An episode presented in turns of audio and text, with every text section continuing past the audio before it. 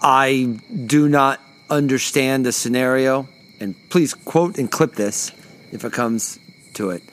I don't understand. I don't see a scenario where Stetson Bennett is taking this team to the playoff. I just don't see it. I think he can beat everyone on the schedule, Florida included, because I think Georgia has enough talent uh, to do that. But the whole point of Georgia's always had a lot. This is the third straight year, fourth straight year they've had enough talent to get the SEC championship game. The whole idea, why do they keep losing these SEC championship games? Because they play to a team that's got an electric quarterback that takes over and wins the game for you. As much as I love watching him play and as likable as I find him, there's a great story it is, um, if Stetson Bennett is the quarterback, if they get to the SEC championship game, they're going to lose. What's up, Georgia football fans? The Dogs are back on the gridiron this weekend as they travel up to Lexington to face off against the offensively challenged Kentucky Wildcats. If UGA can win, and the three of us think they will, it'll mark the 11th victory in a row versus Kentucky. Hey there, my name is Scott Duvall, and you're listening to episode 250. Yes, this is such a special milestone of the podcast episodes that we've made throughout the past five years that my co hosts, Will Leach and Tony Waller, along with myself, we failed to even mention it in the entire episode. Nevertheless, we're happy to have been doing this for so long and appreciate you for listening, for subscribing, and being interactive with us on social media for all of these shows. Now, back to Georgia, Kentucky. It's not really if Georgia wins this game because, like I said, the three of us wholly believe that they will. It's a matter of how will they look doing it. What shakes out with the quarterback position in this matchup and going forward? And can the defense get back to dominating as they did in the first three games of the season? So, without any further delay, let's just jump on into episode 250. Here's Will to get us started. It's been game five was so awesome. Yeah. I'd run the half marathon that, that day, and then had to stay up till 1.30 at the end of that game, and ru- had to, of course, delete everything. My Dodgers thing was already done, and I had to delete everything, but it was worth it. Well, It I, was I so turned it on, and Walker was like, But, Dad, you said you weren't going to watch one pitch of the World Series after the Braves lost. I was like, Yeah. It's a good sign. Son, don't you have homework? That's a Yeah. good sign. That's a good sign. Hmm. For the for what it's worth, I do not think that this is going to be like 28-3 and that when you, when 28-3 happened, you thought, "Oh man, the Falcons are never coming back to the Super Bowl, are they? Like this is it. Like this is Yeah. this is actually as close as they're going to get to winning." And I mean, maybe they'll come back be under obviously will be under a different permutation. The coach has already been fired. But like it felt like this was their chance and they have missed it. Oh, the Whereas I Falcons. thi- yeah, the Falcons. Yeah, Whereas both I- these teams are going to be there. yeah, well, I think the Braves, the Braves are going to be better. Yeah. like the Braves. Well, I think the- I- if the Braves feel like they actually broke through a little bit Yeah. this year. So. I've, I've never I thought you were talking about the Braves. experienced watching a baseball game where s- literally everybody in the Dodgers lineup is terrifying. no, Dodgers are awesome. They're so good. It's amazing to me. I think the Braves have given the, the Dodgers a better series than the Braves did. Yeah, Braves are, agreed. And then of course, Braves, are, Braves And aren't that was out yet, done with but- spit and duct tape. Yeah, yeah. I have to say it was, and also like Acuna wasn't hitting. Mm-hmm. like, Well- like you, like you're you're one of your best hitters. I would argue your most purely talented hitter was not hitting, and also don't know the Braves win the division if it's under 62 games with all the Yeah. pitching was. I mean, But yeah, it was only a 60 It also helped that the season, rest of the so- East completely collapsed. I'm here Yeah. anytime anytime the Mets and the Nats fall apart. I'm here for that. I mean, the Marlins were not a good team either. and they- Yeah, I don't hate them the same way I I don't hate the hate Mets them and the either, but they just weren't good. Yeah. But this, it was just the rest of the division. They were lovably, lovably, lovably bad. Yeah, I'm okay with that. They Yeah. beat the Cubs, so they'll always have a place in my heart. Always have a place in my heart. Um, so, guys, we get football again this week. Thanks, Florida, for ruining everything. I, now, as someone that witnessed the Cardinals' COVID outbreak, I am always wary of blaming the teams for the outbreak. However, if we can blame Mullen, that I am okay with. Yeah, I'm blaming Mullen too, but I'm blaming Florida because that's on brand. Um, so, yeah, just to set the stage, this this is a podcast that we did last week. No, we did not do it last week. uh, we could have done it last week had you know Dan Mullen not wanted to put ninety thousand people in the stadium, and then uh, We've not talked about that together, by the way. We haven't Like, talked about anything. Three fifths of his team got COVID or thereabout, and he personally got it. I mean, the last And- time the last time we were here, we ended the podcast saying, "My God, I'm so glad Yeah. that this was before he got COVID and before Yeah. they got all this happened. Yeah. I'm so glad that that guy is it's not, our, coach. That was what, like, yeah, you're right. and that was before he got bit by it. That's before his team broke. Yeah. Out. Like the next day it came out. It was before Um, Saban. It was the day before Saban got COVID and then didn't. Well, it's clear that Alabama has better graduate assistant testing than Florida does. I mean, for, for what it's worth, Saban was not surrounded by a bunch of people who had it. It clearly seemed to be a false positive. Yeah, Whereas yeah. Florida had a legitimate massive outbreak Yeah. the day after he said, why don't we get 90,000 fans in here? Yeah, but I mean, I think it goes to show you that hubris is not to be tolerated in the age of the 2020s. And um, We'll find out. We'll find out, right? so part of what um, part of what I think will be interesting, and we'll we'll have time devoted to this next week when we do the Georgia Florida podcast. Um, Florida had at one point thirty, like like they had uh, t- close to thirty positives and another 20, uh, 20 people on part of the team proper who were quarantined, and some of those people are not going to be back this week, and I don't know who they play because I, who can keep up with the schedule anymore.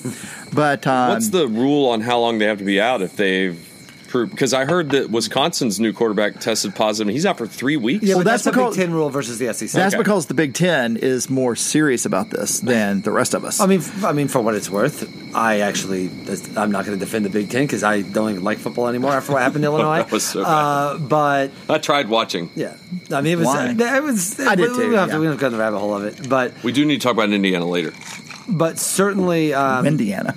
I mean, you can argue the Big Ten is taking it too seriously. That's an argument can be made, but they're definitely taking it more seriously than the SEC is. Yeah. I don't think there's any question about that. I mean, Well, and, and the reason I was, I was mocking is that because obviously there are those that um, there's been a long a long-standing Big Ten SEC thing. Um, someone someone say that the SEC speed means that we can get over COVID faster, um, but that's not true That'd either. But it would be helpful. Um, but the reason is uh, Graham Mertz will not play is because this. Uh, Wisconsin has worse graduate assistant testing than Alabama does, and also they have a 21 day rule. Um, so the way Very it works, strict. Very it's very strict very 21 strict, right? It has it's 21 days from the date of first positive. yeah, and remember Um, they have no weeks off. right, So, and it's also yeah. it's also 10 days um, after the last negative. So And he was the backup, like the stud freshman, because their main guy, Coan. Yeah, Coan got hurt, yeah. foot in- so- yeah, but I mean, he's the, he was like the minute he's like their best sure. quarterback recruit they've ever Yeah, had. Yeah, Alabama Like, was. Oh, great. yeah, like he is Yeah, like a big, yeah, big yeah, deal. yeah. So uh, he he is. I can uh, Illinois secondary is not a team strength anyway, but man, he was good. Yeah. he was really, really, really good. So, but Big Ten came back this week. It appears that all is uh, almost all is calm and normal. Uh, Michigan won, Ohio State won, Penn State. Oh no, they did not win. They lost to uh, Indiana.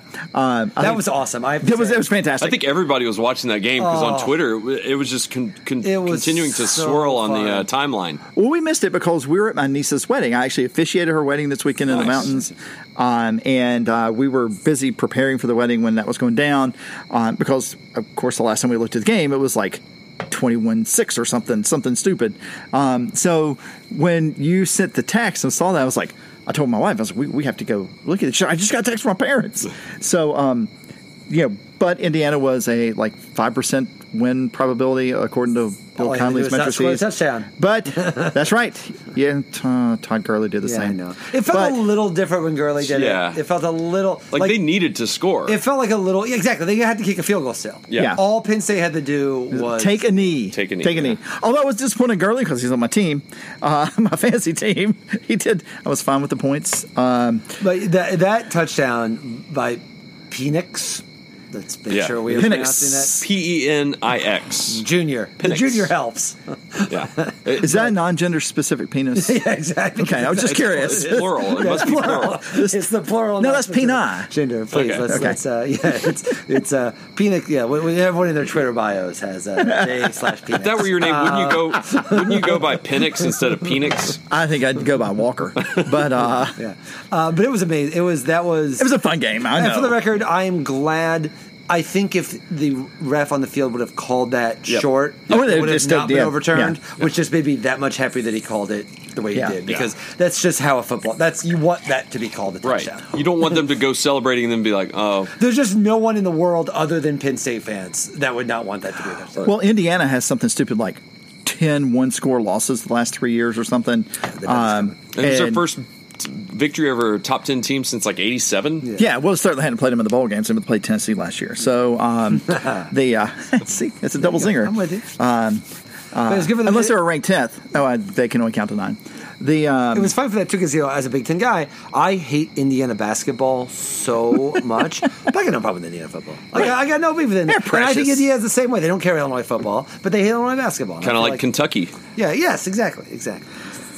Well, speaking of Kentucky, Oh, um, we'll uh, so noon, noon, Noon. We travel to Lexington. Well, actually, the game starts at noon. I hope we're not traveling at noon. Um, Could be late. might be late. Um, so when we were last up there, uh, there was uh, there was quite the game. That was the I'd forgotten because I went back to look because I remember that game was of some consequence, being that I think the Georgia clinched the East that day.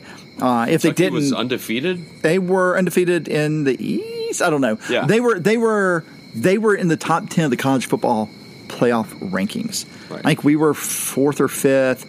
They were ninth. I think if I had that right. It was billed as the biggest game in 20 yeah, years up there. Yeah, the biggest game in, in Kroger Field history, at least since they got the uh, the the. The, the milk dispenser in the back of the Kroger Field. Yeah. And the, the problem, of course, is that every time you think there's an exit to there, it's closed. Yeah, it's closed, yeah. like two exits. Well, the, Oh, the self scan exit works, but uh, who can figure those out? Yeah. The um, but you know that was a uh, that was a that was I mean that was a good game. I mean, of course, I went because I, I I'm not going this year, but I normally try to make my way up to to Lexington because it's a heck of a trip and they have bourbon. But um, you know, this game has uh, this if Georgia Georgia wins this week, they will have broken the record for the longest streak in this series. And right now, Georgia has 10 wins in a row. Uh, they last did this, I want to say, in the 80s or maybe 70s. Um, but they then they, they lost at some point in the, the mid 80s. Um, and we're now 10 in a row. So win this week would be 11 in a row.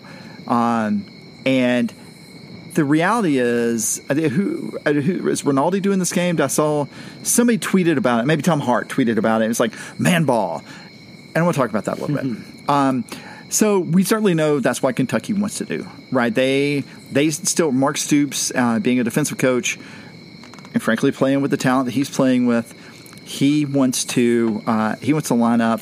He wants to shorten the game as much as possible, limit um, limit possessions on the other side because he has a good defense. Um, I, and we'll, we'll get to predictions and all that. But one of the themes that has, has been bubbling around this week um, has been a, a recurring theme of Kirby going back to the well with some quotes he used last week after the last year at last year after the South Carolina game. We have to get back to playing our brand of football. We have to do the things we're good at. I got to be honest, this scares the hell out of me. Now, I, I'm not saying I'm scared of losing Kentucky. I'm scared about what our offense is going to look like because we've been down this road. Um, you know, we could sling the ball over the yard, and you know Bennett or whomever can get. He's already said Bennett starting could get 450 yards of, of passing.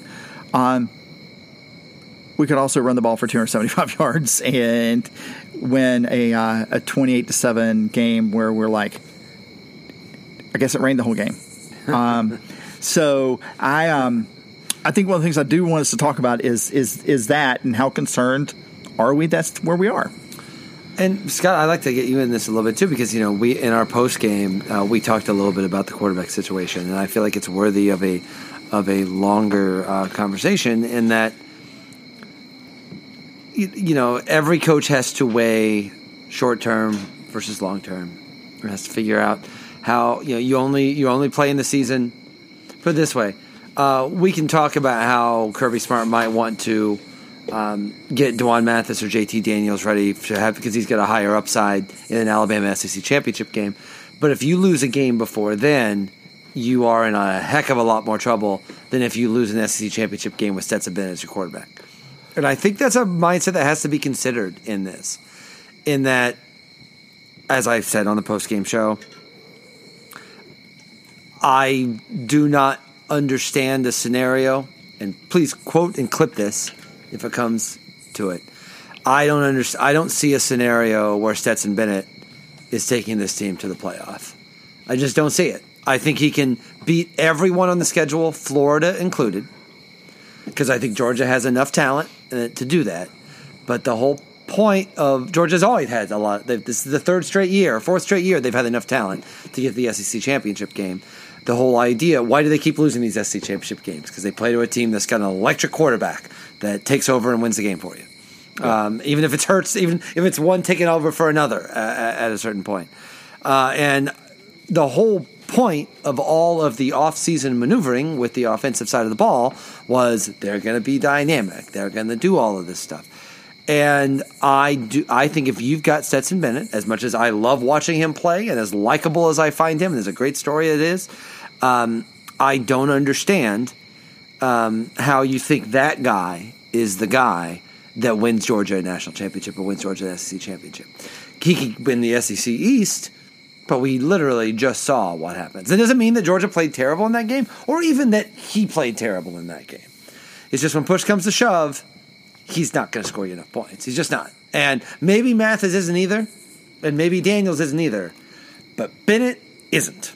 And to me, that is the fundamental question of what you're asking and what the decision that the fact that Bennett is starting, though you had two weeks to theoretically get Mathis up there or theoretically see where Daniel was, Daniels was. Or Beck. Yeah, or Beck. Yeah. The fact that you're not doing that, to me, is a tacit admission Bennett is the guy. Yep.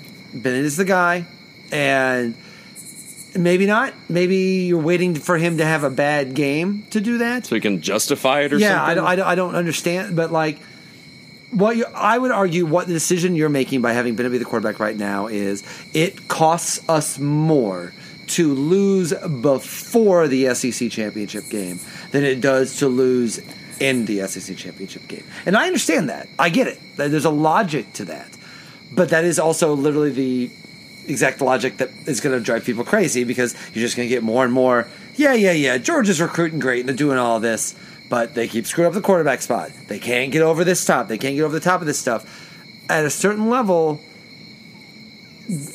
as fun as the story of Stetson Bennett is, I not only do I not think he's the best quarterback, I don't think he's a better quarterback than Jake Fromm was. It's weird to me this resurgent thing that Fromm was somehow scared or weak, and Bennett is the real gamer. Like that's that's because that was like a legitimate thing leading up to the Alabama week, which is stunning to me because Jake Fromm was really freaking awesome, and I'm gonna give people the benefit of the doubt and not castigate a fan base about this. Uh, there's excitement about Bennett, and I get it. He was fun. I love. He's a fun guy to cheer Sure, for. Sure. He's a, an undeniably fun guy to cheer for. But I mean, you've seen the obvious limitations. The obvious limitations. And this is not even like a Greg McElroy type of guy where you're like, okay, he's going to make the right decisions. And maybe he doesn't have the big arm, and maybe he doesn't can't go down, downfield that much, but he's going to make the right decisions. That's actually not what what makes him so fun. Is that he keeps trying things and he keeps like taking some risks, and that's great. That's what makes him fun. But I don't understand why you need that guy to be the Georgia's quarterback. Because a, if you you don't want a guy that take ri- takes a risk unless he's got the huge arm to do it. Otherwise, you if he's to be if you're going to have a guy that doesn't have the natural talent and isn't that really isn't that tall, then you. wha- wha- What's the point of being Georgia? Yeah. If you're gonna, if you're gonna have that, so Yeah, I think so- it's his height. yeah, it is. His, hi- it, it's his height, but it is the decision making. The decision making is a problem. It's a problem because, and it's it's an awesome problem because it's fun. Like it's not like he just does like stu- throws the triple coverage constantly, but he's got a what's the idea? He's got a little bit too too much Baker Mayfield in him, and the problem is is Baker Mayfield for all of his he was a walk on is really physically talented and makes really great throws, as you can see by the fact that the Brown he's this, he was the number one pick in the NFL mm-hmm. draft and he's leading a team into the playoffs. So I just kind of think I don't get what they're doing with Bennett unless the idea is you know what let's ju- it's a weird year let's just win the SEC East make sure we know what we've got beat Florida and then Let the maybe, chips fall where they maybe may. we'll catch a break in the SEC championship game. I get it. That's hardly a terrible place to be to get the SEC championship game and lose. But if Stetson Bennett is the quarterback, if they get to the SEC championship game, they're going to lose. And th- that's the decision, and that's where you are now. And I understand why they came to that decision. But like this, you know, the path of least resistance was actually not to bring in Monken. The path of least resistance was to be like, you know what, we got this. We'll man ball this up. We're going to do all this. The whole idea of bringing in Monken, the idea of trying this new offensive stuff, was the idea that, like, okay, we need the upside to get there. To now stick with Bennett, I I don't understand. It seems contradictory to some of the other decisions that they've made in the last year. Yeah, and I had to fend off salvos from my father, who usually does not get that opinionated about Georgia. But every time I talk to him, he's like, Bennett's not the guy. Bennett's not the guy. He's like, let me tell you, I love reading the story. I loved reading the, the stories in the Athletic leading up to it. The AJC, Mark Bradley did a thing. He's like, but if I mean it's kind of verbatim of what you're saying, but he's just saying it in his own way. And literally, I have to talk about it every day to my Oh, dad. sorry. Yeah, I mean, and so I I think that you know really the off week came at a good time and a bad time because I agree with you, Will, because I was waiting to read all this stuff on hey JT Daniels' knee coming along, and like Tony said, Carson Beck. Or maybe D'Wan Mathis, who's six foot six, can run like a gazelle and probably has a howitzer for an arm. So I'm not sure either, Will. The only thing I can think of is perhaps maybe Kirby's hoping that we can get a couple touchdown lead and start sprinkling in some backup play in the second half. I don't know, but you're right. I mean, after what we saw against Alabama, uh, I don't see how you beat them or even a surging LSU or a Texas A&M with Kellen Mond if they somehow, uh, you know, whoever wins the West uh, with a guy who's an inch taller than me, uh, probably significantly faster than me, but you know, just I mean, Now, the- but not the- yeah, you're in your not back then. I mean, Right, but right. the, the the big thing is like think about it. We get we get the turnover of the first play from LeCounte, and then we get a batted ball and it lands into the the stomach of uh, number ninety five on Alabama. I mean, and it was just kind of like. Oh yeah, we, we can we understand why that happened, and then it happened a couple other times, not interceptions, but the batted balls, and that's a that's a big big deal, uh, and not being able to yeah three three times batted balls. I think it was Um, four. four. I- maybe yeah. four, And- probably so. And, and to me, I, I, I want to, I want to go here, but like this, I it feels like there was a missed opportunity Mm-hmm. because not just that. If because I actually think Georgia with Stetson Bennett can beat every team in the SEC except for Alabama, and that's amazing. That's really good. We've all been through lean years where you weren't able to do that, but I feel like there was almost a gift given that like a you got to play Alabama engage right there mm-hmm. what a guy like Stetson Bennett can do against Alabama and you saw pretty clearly what the problem was. I don't know if Mathis would have done that as well or Daniels would have done that as well, but like you saw what he did. Yeah. And you saw what the problems were there. I mean, he was throwing in a triple coverage to Jermaine Burton right in the goal line, and we were lucky not to get that picked If they're playing Mississippi in the crossover game this year, we might not know this. We might just be like, yeah, Bennett's going to roll into Alabama in the SEC championship game as he's been killing people all year. But that's not what happened. You got Alabama, and you saw all the problems that happened. And because of Mullen and all of Florida's problems, you actually got two weeks mm-hmm. to be able to work up to, and you get a game against Kentucky, which is a team that is, as Tony points out, maybe you can be a little worried about, but like a team that you can probably beat even if you're working Mathis back in or you're working Daniels or so on. The fact that, again, maybe you're right. Maybe this is a Bennett. Bennett's still our guy, but something weird happens at the first interception or the first two batted balls down. It's time, the first time the offense clogs up a little bit. Yeah. I just don't know if the offense will clog up because Georgia has a ton of really, really good offensive players and a good offensive line that, like, a guy like Bennett can beat Kentucky, and I would argue will be able to beat Kentucky not too di- with too much difficulty. Right. But I don't think it tells you anything about what happens later. It just it feels like they were given a gift to be like we all love Bennett, but like clearly this isn't going to be the thing. The fact that they're not taking it, uh, I understand it, but I, I know I just don't think it's the right call. I mean, the thing about it is that do we suddenly not trust the coaching staff to figure out which quarterback gives them the best chance? Uh, Let's let's put aside the Justin Fields debate for now, Yeah, I'm not. right?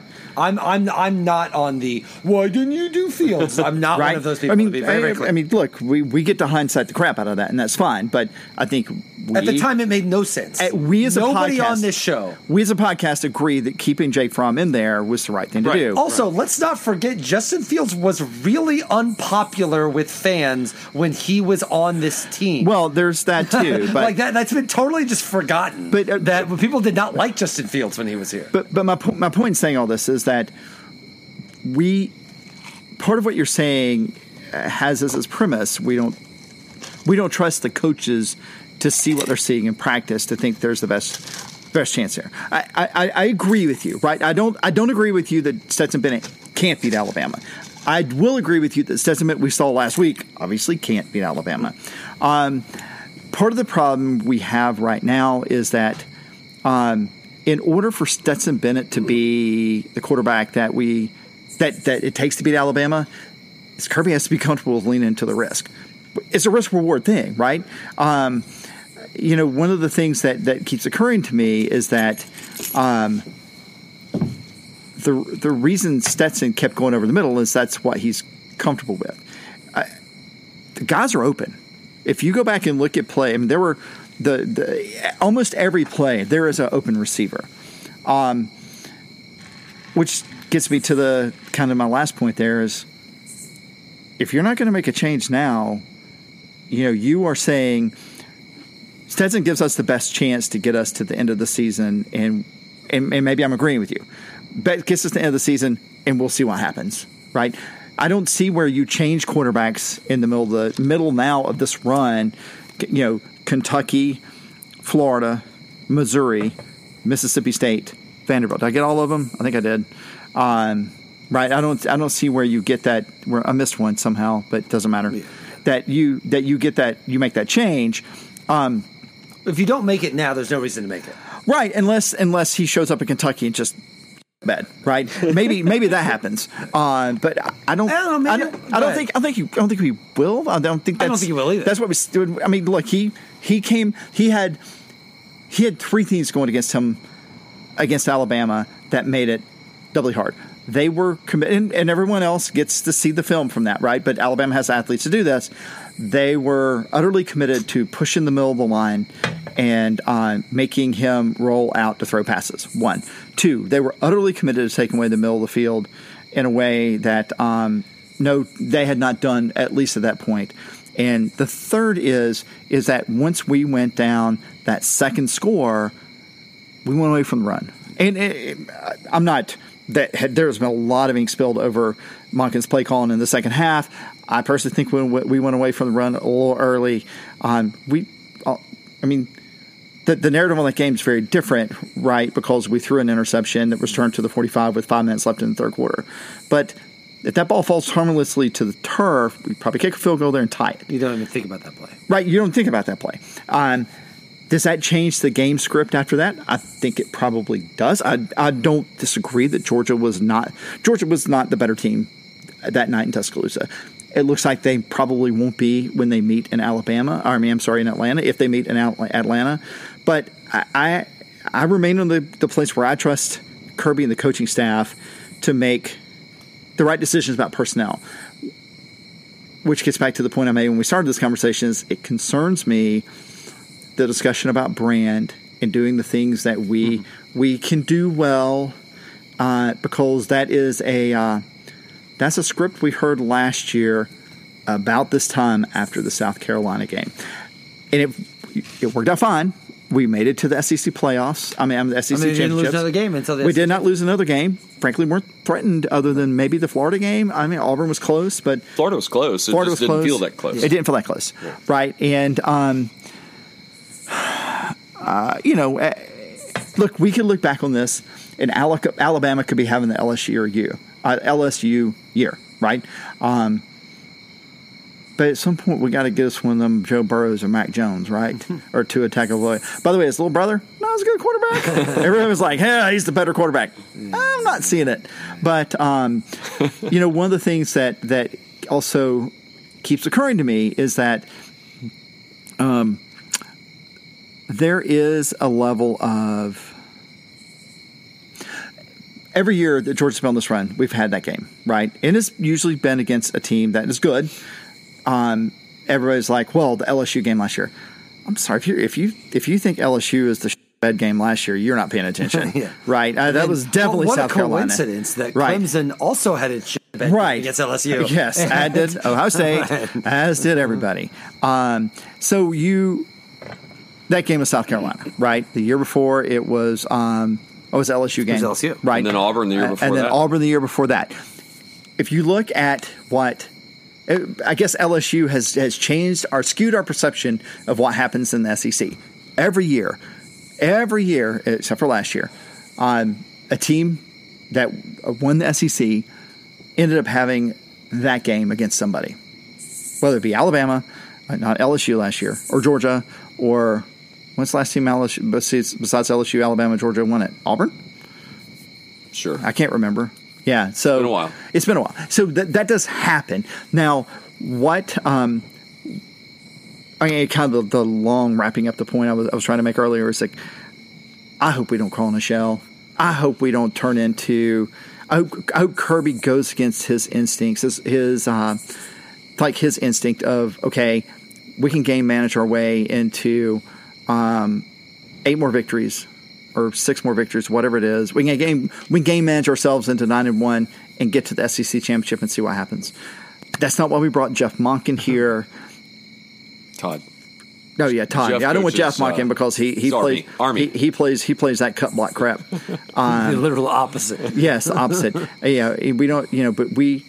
I don't know that Monken stays if that's what happens the rest of the season. I mean, honestly, like, th- th- and this is really what I'm saying. Like, I'm not, I'm not trying to make this like a Jeremy against, um, against Stetson Bennett, but there's just an obvious inconsistency here. Yeah. Like, there's an obvious difference. is he between- waiting on Vandagriff? Well, I mean, but you know, if look, if if Beck can't do it and Daniel can't do it, and, and Mathis can't do it for for whatever the reasons are, what are you gonna do? Um, I did notice this week that Beck, Mathis, and Daniel Daniels, sorry, all have Orr as the second string quarterback. That's the first time I've noticed this on the depth chart, um, which means there is some sort of compression happening behind Stetson. Um, not that that I mean that uh, and a dollar gets you kicked out of Starbucks, um, but the um, I, I think it's I think it's going to be it's going to be an interesting couple of weeks because if we do the man ball thing, we can out physical Kentucky and win the game. That part I'm not worried about. I mean, we could lose it, but I just don't. That's that's hard to fathom, right? Because If they we'll lose to Kentucky, we have yeah, whatever. Yeah, we got far than what we're far bigger about. issues, right? Put back in. and Let's see what happens. Next week we go to down to Jacksonville, and Florida's going to score points, right? Yeah. They they have a very good offense. Um, they uh, their defense is, is, is- isn't is that what we heard suspect, right? against Alabama? They have a good offense, their defense is suspect, and then we go and lay an egg. It's a fair point. It is a I, fair again, point. t- I don't think it's fair to say that they laid an egg In the second against half. Alabama. But yes, I think that I think that's the thing, right? Is it's funny. Seth Emerson just has a whole piece because clearly that we need to play our brand of football was It's scary. it's a disconcerting thing to hear. yeah. I will say it is a disconcerting thing to hear, and I think that I'm really glad you started because that's really what even the Bennett conversation is about.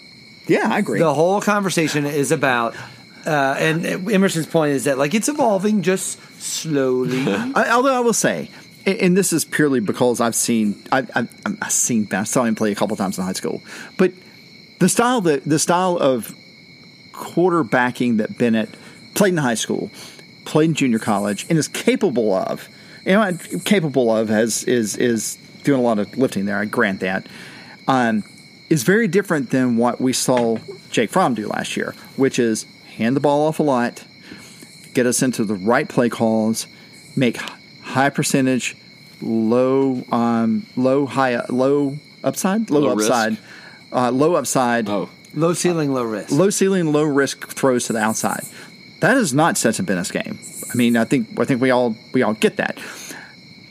So, and that's the reason I would push back against that. The Stetson Bennett can't beat Alabama. It's just that obviously the Stetson Bennett we saw last week cannot beat Alabama, and and and but we might not have that quarterback on our roster right now, which is a bigger. Which is a Well, bigger point, right? To me, the weird thing about Bennett is that, like, if he were that guy, I would actually kind of get it. Mm-hmm. Like, I would actually kind of understand it a little bit more. This is why it was so, again, I just said this before, but it's so weird to me that people are like, wow, that Bennett's a gamer, unlike Fromm. I was like, ah, wait, wait, wait, wait. Like, Bennett is, like, gutsy.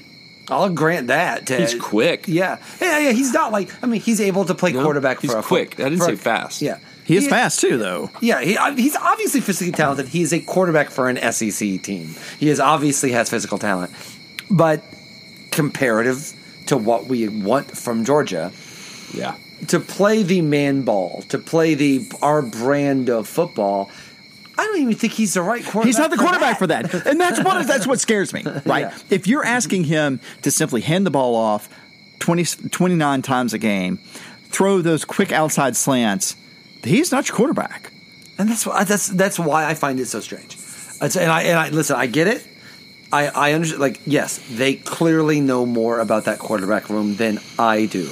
I've barely left my house, let alone been in their room. Like I get it, but like there's just that inconsistency. There's a what are we trying to do here? And I get. I I think it's another thing to remember.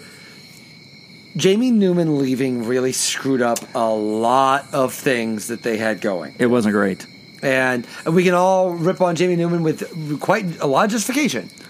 But, like, clearly that was the plan.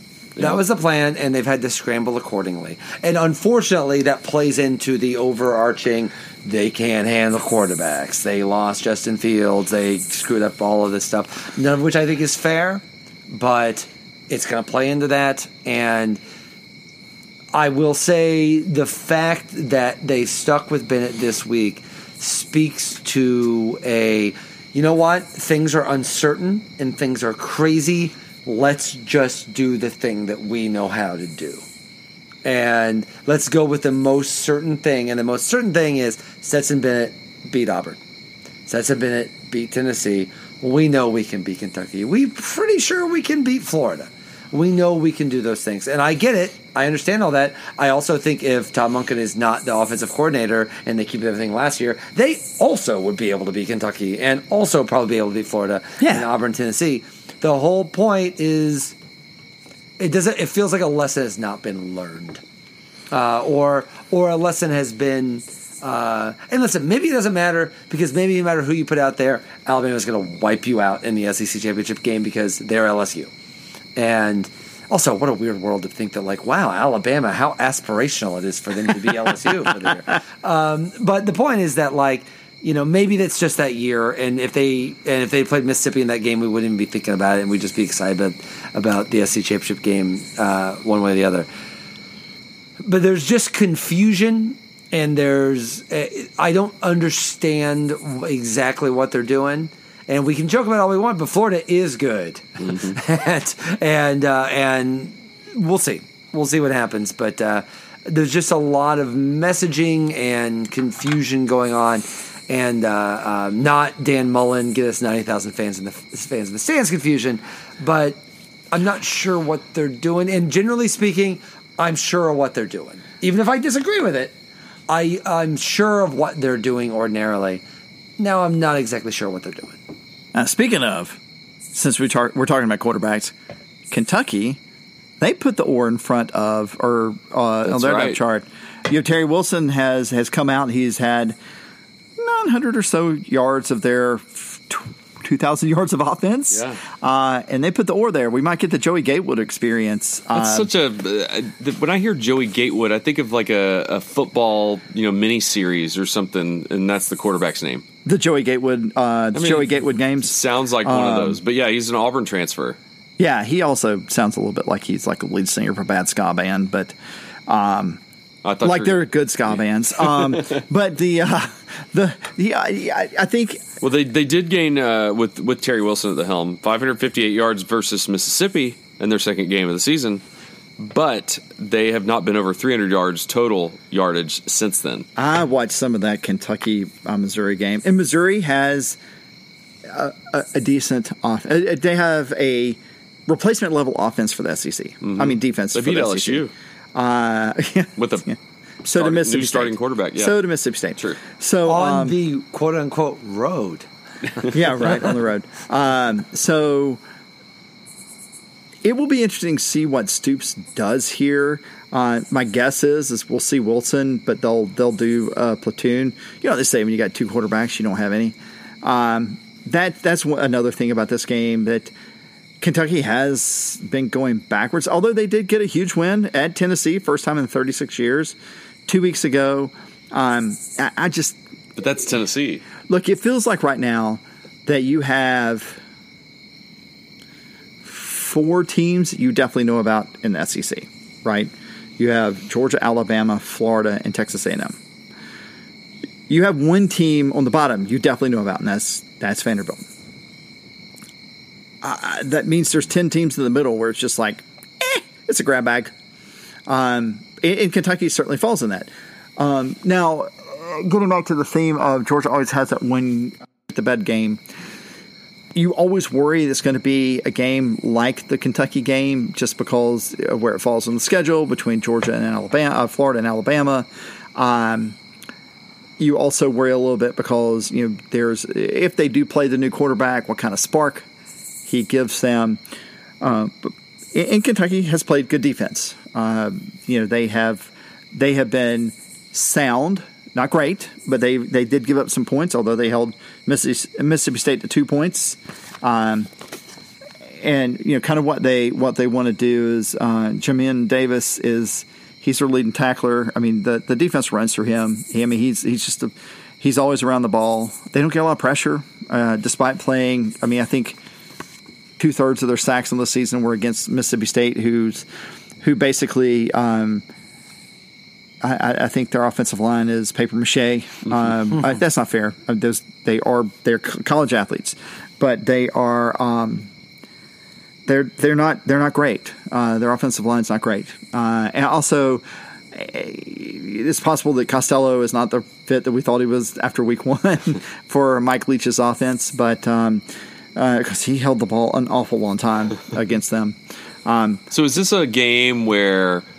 it sounds like Georgia's defense has a resurrection from that second half of Alabama and really kind of puts the, the foot to the pedal. Well, I mean, what Kentucky wants to do is they they, like running the football, whether that be with with those uh, with Rose or what's the other guy's name, um, Gonzalez maybe. Um, they uh, and the quarterback they love running the football. They you know their passing offense is a whole lot of swing stuff, swing pass stuff you know, quick outs. Leading um, receiver has one touchdown. Yeah, on the season. Yeah, I mean, they they they are not taking strikes. On frankly, that plays right into Absolutely. defensive strengths. Absolutely, um, it does. They, um, you know, Georgia, Georgia got behind the chains defensively against Alabama because they were they were going over the top, and for the first time in his career, Tyson Campbell falls down. I don't know. It's, I mean, it was it was a conflagration of events, but it was um, it's hard to see Kentucky being able to replicate that, but they just don't have the they don't have the talent to do it. I mean, Georgia's it Georgia's defense. Be, it would have to be turnovers on offense. Really. Yeah, Georgia's defense plays. I, I mean, Georgia's defense matches up extraordinarily well with Kentucky's offense, and that that is. I mean, this is. If Georgia gets 17 points, they win. I mean, it's just it's, it's hard to imagine Kentucky scoring more than 17. Um, and they just they just I just don't think they quite have the horses. Um, I mean, I think Georgia's going to be able to to maintain lanes with their with their normal four, four man rush. Um, going to be able to spy the quarterback, whomever that is, with um, Ojulari and you know defend man and let LeCounte roam free, and that's just that is not a recipe for success for Kentucky. And this and I actually Kentucky's a little bit of a disappointment this year. I felt like they were kind of building toward like I think Kentucky's ceiling. Two years ago, they were at their ceiling, and then they've yeah. kind of collapsed since. I mean, they did, they, they, did have some losses, especially on defense, but Josh Allen, right? But I think I, I, get what you're saying because this was a year where the proof of concept of the Mike Stoops, right? We we have reached a certain level and we can maintain that level, and, and they could still be there. I mean, they did beat Tennessee on the road, first time since I was eighty seven. Since I had hair. Yeah. Um, the you know they um, he's wearing a hat, so I, I'm wearing a hat. You have to trust me on this, right? So um, the uh, you know they they did beat a Mississippi State game, a team that I think all of us picked Mississippi State to win because it came off of that big road win by Mississippi State. The um, the Missouri loss. The Missouri loss is what makes yeah. me think, okay, maybe not. That's fine. It's fine. It's mm-hmm. fine. So I mean, I think you get in a situation though with with Stoops where he might be a life for Kentucky, and they're fine with that. Uh, it's a it's a great spot for him. Uh, Stoops has done. I think he's there seven years now. You go in there, win six, seven games a year in Kentucky. They'll carry off. And yeah. look, all you got to do: go to Nashville, go to Charlotte, go to Memphis, occasionally go to Florida yeah. for a bowl game. They love you. All football is to them this is, is a placeholder to basketball gets going. This is this is the Lovie Smith argument. Just get your damn six, seven wins a year, right. and we'll make a statue of you. Right. Yeah, and that's uh, Stoops. Stoops actually is doing at Kentucky yeah. what everyone wants Smith to do at Illinois. Yeah. So, um, I I mean, you know, it's going to be. And it's harder. It's actually is harder because harder. because Illinois has a couple Illinois of does not have. Florida, Tennessee, Georgia. Well, they also don't have- South Carolina in their. They don't have to recruit against Georgia, Alabama, Clemson to the south, and Ohio State and Michigan to the north. And and I think generally speaking, Kentucky fans are happy with him, even uh, as, Yes! if you lose to uh, Missouri every Yes. once in a while. So. I mean, they'll be mad at him in two more years if he doesn't win. You know, I feel Bowl. like this is the Kentucky and Missouri are in the like you know which coach is doing better. Like they're, they're the teams, right? They're the pivot teams. Kind of like if South Carolina isn't going well, they're below them, and if they're going well, they're above them. But otherwise, I think you're looking at like Kentucky and Missouri seem to occupy a similar spot to me. Four, that's five, fair. six. yeah, three, three in a good year, And- and- two in a really good year. And Tennessee gets down a year, Florida gets down a year, even something goes wrong with Georgia. Maybe I mean Missouri won two SEC championships. Yeah. I mean, like Yeah. you can you have a punch chance if you. But let's not forget that like didn't Missouri win like two of their first four years? The yeah, SEC East, yeah. yeah, two, two or three. so, So, yeah. just See, Midwesterners just come into your division and take it over. yeah, I can't. How did uh, how did Luke Ford do on Friday night? he didn't have a single catch. In fact, Really? he was a backup. Uh, Oh. Actually, uh, it was a little bit of a bummer. Actually, to be fair, that thing got away from everybody real fast. Yeah, they weren't throwing to the tight end Yeah, much that of the. thing that thing got really away from them. It looked like Brandon Peters was not that great of a quarterback. and he was so good last year. he was so, he was so good last year. I and- mean, it's yeah. I mean, it's possible Wisconsin has a decent defense. yeah, he was good last year. And uh, but yeah, it's certainly disturbing that a guy that started for Michigan his freshman year. Uh, transfers, goes to Illinois, takes them to their first bowl game in six years, shows up looking like that on the road in front of no fans. Yeah. Like it's not like oh I got overwhelmed by the Madison craziness. Like there's nobody there. yeah. It can't, it's not like Camp uh, Randall was jumping. what yeah. about uh, Mel Tucker's debut? Um, you turn the ball over seven times. That's what's going to happen. Is that what they Yeah. did? Yeah, oh, seven times. Yeah. Ooh. They Yeah. outgained Rutgers by like 250 yards. Yes. Yeah, they were minus five in the turnovers. Well, speaking about gaining, I think Penn State outgained Indiana by 250 You yards. watch your mouth when you talk to me. no, uh, seriously, Rutgers had Rutgers got 21 points on 34 yards of total drive. Wow. Yeah. Yeah, you don't win ball games when you do that. Indiana won that game over Penn State more than Rutgers won it over Michigan Yeah. State. Yeah. Okay. Indiana went on grit and guile. Rutgers. But man. I, again, I lived out in New York when Schiano was coaching Rutgers the first time. And he was like, 'cause it remember, like you would be watching television, and like James Gandolfini would show up on an ad being right. like, "Schiano is the man. Get yourself out to Rutgers games." It was, it was like, "Yes, sir, yes, sir."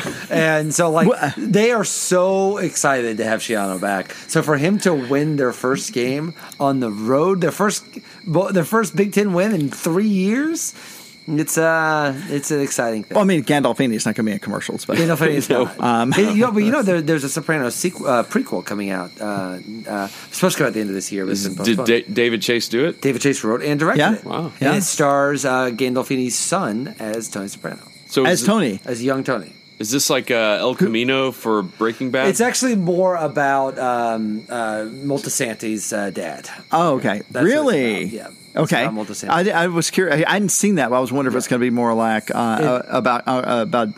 Uh, It's more. Think of Godfather Two, uh, and the De Niro story is probably more the direction they're going with it. okay. And apparently, again, the, uh, the the young Tony Soprano is a very small Okay. part in the movie. Okay. But I mean, I one of my pandemic things I did not get to that I wanted to, as because you know it's we're turning the corner. It's almost Yeah, it's- over. it's almost over. Um, is Next uh, week? I wanted to rewatch The Sopranos. Sopranos is my favorite television show of all time, and and if you haven't seen it, I- Did you best like the ending? Oh, I thought it was D- no, no, no, no, no spoilers, please. Yeah. I haven't watched it. Yeah. I Well, watched. you heard about the ending. I mean, Just let's not just talk about it. Let's just give the yeah, man his yeah. thing. I started watching it at the beginning of the. Um, I I started watching at the beginning of the pandemic, and I got about two seasons in, and my wife gave up on it, and I'm like, no, no, no, no, no, it gets good. Oh, yeah. and because I don't know that for certain, but everyone says it does. good. It definitely Um, is. but- I but- think it's good the first two years, but But, I mean, it but definitely- look, the look. second season is actually I would argue the weakest of all the seasons. So uh, I think there's a question. The second season is the weakest of all the seasons. So if you if you can plow through the second season, uh, once uh, once Richie shows up, Richie Aprile shows up, and uh, it's just a great show. Well, I mean, I mean, part of it for me is that you, um, I mean, was such a fan of all David Chase's other shows. I mean, start with the Rockford Files, Yeah. right? Um, I never watched Brooklyn Bridge. I never watched Brooklyn Bridge. That's yeah, he did. Did he do Homicide? No, that's No. Uh, that's uh, the Wire guy. That's uh, Oh yeah, the Wire guy. So um, Simon. yeah. So uh, Anyway, yeah, sorry, I- we got Sopranos. No, it's fine. It's perfectly fine. I, I would. We um. I- It's just a shame that we turned the corner so quickly. Yeah, we don't we time. don't get to watch it. I was going to tell the story about the time I watched Billy Baldwin do blow in a limo because of homicide life on the street, but we can move on. Actually, I've also met Billy Baldwin, though not Not doing blow. cocaine in a limo. I didn't. I didn't do blow. He offered. And I was. So you and I have both equally have separately had Billy Baldwin experiences. What year was yours? Uh, what year was homicide? 92, 91, 92, 93, 93 or four? Maybe 95? Maybe 95. So around the age of uh, Sliver, the movie that uh, he was in with uh, with Sharon Stone. Yeah. Wait a minute. Was Billy was in homicide, right? No, no, no, that's Daniel. Oh, Daniel. Daniel Daniel. Oh, offered you're me cocaine. Daniel. Yeah, Oh, bummer. Yeah, oh, yeah. yeah, That's right. it's It's Ducky Ducky. Baldwin. My bad. My bad. So Anyway. it's a whole all thing. the, uh, it's a, of all the I'm uh, good. of all the Baldwins, I do think uh, Daniel is the he was good on that show. Actually, he's Yeah, bad otherwise. yeah, yeah. He was good in that show. Who's know the one? that- Who's the one in the Usual Suspects? Steven? Steven. Steven. Yeah. Steven is the lamest. Of You know, all. I he- think Although he was great. He That was a great role for him. He's good in the Usual Suspects, but he is actually the lamest. You know, of all. he was in a movie with Laurence Fishburne titled Fled, and it was filmed at Stone Mountain Park. Like they were they're riding motorcycles all through Stone Mountain. I was a kid when they were filming Oh, wow, it, that's and I. I was yeah. I mean, I I saw like the movie. I like I like okay a movie. verb. I like a movie that has a title of a past tense verb. Fled. Just like just just so you know, whatever this movie is, it already happened. Anytime Will gets to make an English literature joke, I'm Yeah. I'm here for this. If you- wait till the the future perfect time. Right. Hey, starts don't out. get me started on Gerunds. I'm diagramming every single sentence of this podcast. Gerunds. Mrs. Strawdy would be Does so that end in ing? A gerund is ing, right? Sure. Gerund is the noun version of a verb. yeah. It's the progressive form that, that we don't even. Oh, by the way, any God's brain just locked up. I love it. any You found my my my my my habit. I'm actually one of those. I got yelled at by an editor one time because I would change. Uh, what did I do? Uh, first, I'm an, I'm an assistant on Who and Whom. Yeah, well, that's it's just But because like that's your that you is- have good training. That is not the current nomenclature. Like you're not supposed to do that anymore. You're just What? supposed to say who. What? Whom just I makes feel you, smart when I say whom. I know, but that's why people have stopped doing it. Because because like, it's not about using it correctly. You just sound like an. You just well use effect and effect. I agree. I agree. Whom is objective? Who is nominative? They're two very Oh my different God. words. But apparently, they have decided that uh, they no longer are supposed to to use who. Well, anybody uh, who I'm very follows school marmy about these It, things. go ahead. I have a South Georgia public school education, and I am pedantic about this. Yeah, I agree, man. I Wow, agree, but I think we lost. I was going to say that anybody who follows me on Twitter, I heard I was watching a couple of videos or something, and I saw too many people use the word "anyways," and I Yeah, tweeted about is not a how "anyways" is not a word Correct. because No, adverbs are not plural. Good for you, man. Good for you. Drives me crazy. My mom's an English major, so I grew up, you know, knowing about the whole when you I mean, say at SMU. "will" and "I" or "will" and "me." Don't ever put "me" and "will." Drives me crazy. Those are two of my English Good pet man. peeves. Good man. Anyway, No, Mrs. love Strawdy and Mrs. Starling, that should they'd have my ass if I if I did that. Metaphorically. okay. Do you want to do uh, other stuff? I We should talk di- about fun I office just- pools. I just want to diagram some more sentences. Come on, let's go. yeah. We are in Will's happy spot. I am. This is my favorite thing to do. Um, so Fun Office Pools took a left turn for me because when Georgia didn't have a game, I Oh, you uh, missed it. I didn't log Oh. in, so I uh, One of us did log in. yeah. Two of us did. We'll log uh, Actually, yeah, Will Will's. I did log in. we'll go over that in a second. okay. Um, But some Georgia Kentucky history, Okay. real quick. Um, by the way, on Saturday it's a noon kick, Columbus. and it's going to be 56 degrees uh, and breezy. So, college kickers, I don't know, I have been there when it is How like long's the drive 38 degrees. It is eight hours. seven, eight hours. Yep. Yeah, I'm. I'm a little bummed I'm not going. It's Halloween. My kids are very excited to get to do Halloween at home, even though we're doing a socially distanced party. Um, because normally we would be in Jacksonville You can get two seats. For, for like 150 100 bucks, bucks. right? No, Yeah, 150, 100. like 110 bucks. Jeez. I love Um, that trip so much. I, it's something I want to do at some point. Yeah. This podcast episode is brought to you by SP2 Hospitality. You might know them better as El Barrio, the Pine Bar, Pub on Main, the Root, the 11th Pin over at the bowling alley. And what I'm going to do today is I'm going to call Tony. Tony does not know I'm calling him, but let's just see if he can answer a couple questions about SP2 Hospitality. Ringing. See if he answers.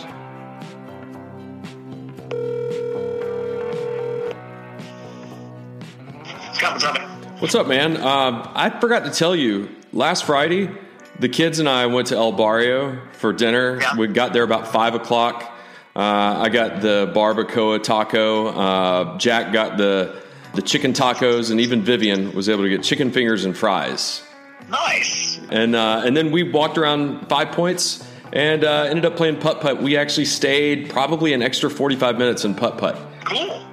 Yeah, I went to lunch there one day last week uh, and got the barbacoa tacos. Did you know that uh, students and faculty get 10% off Tuesday through Saturday from 11:30 to 2? I had no idea. Yeah, I didn't either. And I don't know if our listeners knew that either, but I'm sure we have quite a few students and faculty listening, and that might be one extra incentive to just take a lunch break over at El Barrio. Yeah, I, sounds good to me. Um, I was over there. Uh, drove a friend. I, we I actually did. What day was it? Wednesday? I did one of the surveillance tests, and somebody I work with was doing one, and she was going home to do. She had a conference that afternoon. She's going to do it from home. I was like, and listen, five points. Like, I'm ready by there and run to El Barrio and grab some lunch. Now, if you if say you missed lunch, say you had a work meeting or something for lunch, uh, would you do maybe Pine Bar or Pub on Main for dinner? What's your go-to? Oh, Pub on Main's my go-to man. Yeah, we're uh, we're big fans. Love it. When when do you think you're heading there next? Um, it would not surprise me in the least if we go there one night this week. And you order your typical order when you go to Pub on Main, the family order. Well, you know, we always start try to start off with the uh, special fries. They always do. They do some sort of special fries, which you can also get as a side. But uh, usually we get the family size, the appetizer. Um, last week it was, um, if I recall, it was uh, smoked pork over French fries with like a ranch barbecue. Yum. Good stuff. That is good stuff. And of course, the uh, the not the I almost said tequila, the Bourbon Club. We're in there, the whiskey club. We were we were in there one night. Oh, we went there Friday afternoon because a friend, one of the people that's a long term uh, long term manager there has left, and we had to go celebrate her leaving. of course. Uh, but uh, you know, they still got they still got some very knowledgeable folks in there. The you know, Hugh or Jake, they both know their whiskeys. Yeah, I mean, it seems like whenever we go there, Jennifer has a couple of those frozes, which uh, are pretty dangerous. But I, I usually dive deep for that. Uh, that little extra, I think they put the maraschino cherries. Is that how you say it? In the very bottom, and so I at least, at least she hands those over to me. Yeah, and uh, the kids are always going after the pub burgers or the diner burgers, and uh, can't go wrong with the. Uh, they do that that chicken chili sandwich that you talked about last time. Oh, yeah. y'all in there. Yeah. All right. Well, I just wanted to catch up with you. It was good, good talk, and um, you know, have a great rest of your day. And go dogs, right? Go dogs. And now, back to the podcast. So Georgia's playing on Halloween, Yeah. which typically Georgia, Georgia does not play much on Halloween. That's why I pulled out the glasses and was looking in Oh. the what do you call this? The media guide. The, the the glasses on Scott are a good look, by the way. I think Yeah. that I, you should you should curve it, turn in that direction. I think that's solid. You look erudite. Yeah, it's uh, it's it's a recent uh, uh, acquisition of these readers. Uh, they're amazing. It's like the words are bigger, and uh, I can see close to my face. That's what happens when you turn forty four. Um, but yeah, so Georgia has played uh, very sparingly throughout the years uh, on uh, Halloween, and we're going to be playing on Halloween. In fact, one year I think we wore some, maybe it was the black helmets. I don't know against Florida, 2009. That's the last time we Sounds played. right, yeah. I think that's what they did. Um, so anyway, I was gonna was gonna ask y'all, uh, what do you think Georgia's record all time on Halloween is? How many games? One, two, three, four, five, six, seven, eight, nine, ten games. And I only went back to 1942. I didn't want to go back On that far. Halloween. Okay, 42. games. 42 was a win. 42. Yep. That's, Okay. They beat Bama. Uh, wait, that's not something that happens. I was told the internet said I know. 10. Uh, well, I know we lost to Florida in 09. Did we lose Florida in 09? Yes, we did. 41 to 17. Oh, yeah. When's the last time we played on Halloween? 2009, Oh, wow. 11 okay. years ago. Because typically we take this week off. Oh, yeah, yeah, yeah, yeah. I'm going to go with 6 and 4. I'm going to go with six, three, and one. Ooh, Will. Good guess. But Tony is correct. Georgia is 6 and 4. They've lost to Florida three times on Halloween 2009, 98, and 92. 92 was a tough one because uh, that was the year they actually had a good team with Garrison Hearst and Andre Hastings and Eric Zeier. They went 10 and 2 and beat Kirk Herbstreit in the Citrus Bowl. Yeah. And then they lost to Bama in 1953 on uh, Halloween. But other other than that, they beat South Carolina, FSU, UNC, Temple, Clemson, and Bama. I miss the Temp. I miss the Temple series. Yeah, I don't know. All right, so this is uh, Georgia's uh, chance to, like Tony said, to win 11 in a row over Kentucky. They've won 10 in a row. They are 26 and four versus Kentucky since 1990. Twenty six and four. 26 and four. Oh, Win- considering God, considering the the late odds with the like 06 and 08, right? So my question to you is that's of, of the teams that Georgia plays the most. One, do you think that's the best record in the past 30 years versus a single team? And if not, who do you think they have a better record against? Def- define plays. Uh, plays often. Uh, you know, like the SEC East and Georgia Tech and Auburn. Yes. That's correct. That's the best record versus all of the teams that they play that Right, because- played every year over the past 30 years. Oh yeah, because well, Kirby lost to Vandy. Rick lost to Vandy way too much, especially from like 06 to 10. But Vandy's second. Georgia's 25 and 5 Okay. versus Vanderbilt. Okay. They're versus Auburn 19 12 and 1 against Auburn. against Auburn in 30 years, yeah. Oh, Jim Donnan. We South hardly knew Carolina you. In 30 years, it's less than 19, 10, and 1. 22 and 8. 18 and 12. 18 and 12. Go the other direction. Tennessee, Uh, we've already played them. Actually, we got to add one cuz we played them already this year. I, yeah, I think we're ahead of South Carolina, right? No, we d- I just said South In Carolina. 30 years, sorry. Um, yeah, I'll go. I'll go 17 and 13. 16 and 15 versus Okay. Tennessee. Uh, Missouri were 7 and 1. Yeah, Lost a big one, though. Florida. Tech, Florida. Florida. In 30 years, so since 1990, Hmm. Think about how this 12 and 18.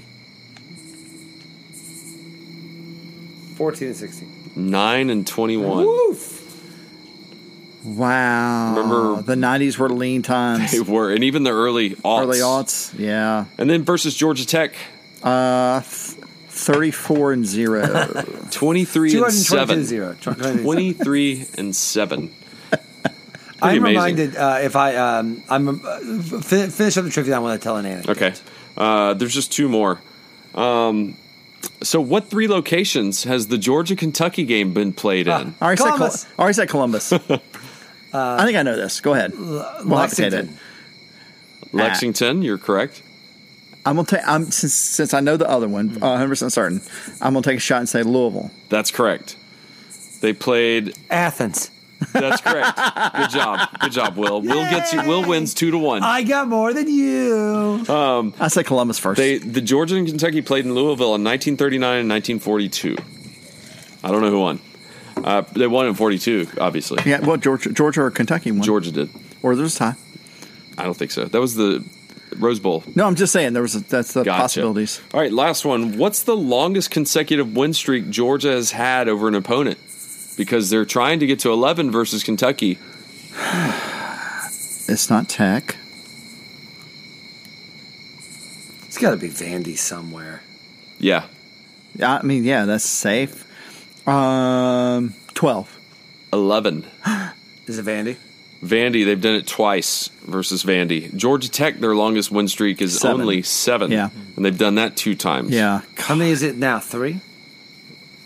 Yeah. yeah, yeah. and it'll stay three.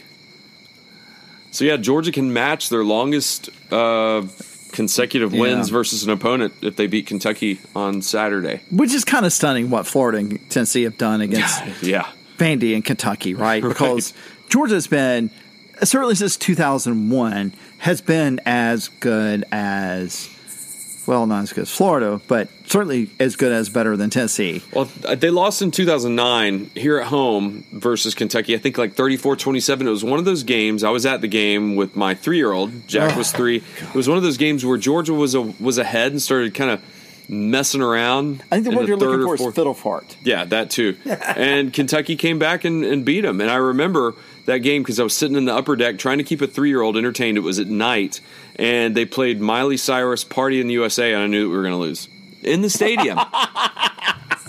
in the stadium. love- That is love- a good song. Yeah, I and have I'm to not say, saying it's not good bad. I'm just saying that oh, I love that. That's what That's you associate. remember it. Yeah, yeah, yeah. It's a good song. All right, fun office pools, or no? You had a. Oh, I'd like a to metaphor. close with it. Actually, Okay. It'd fun. Yeah. Just remind me. Don't forget.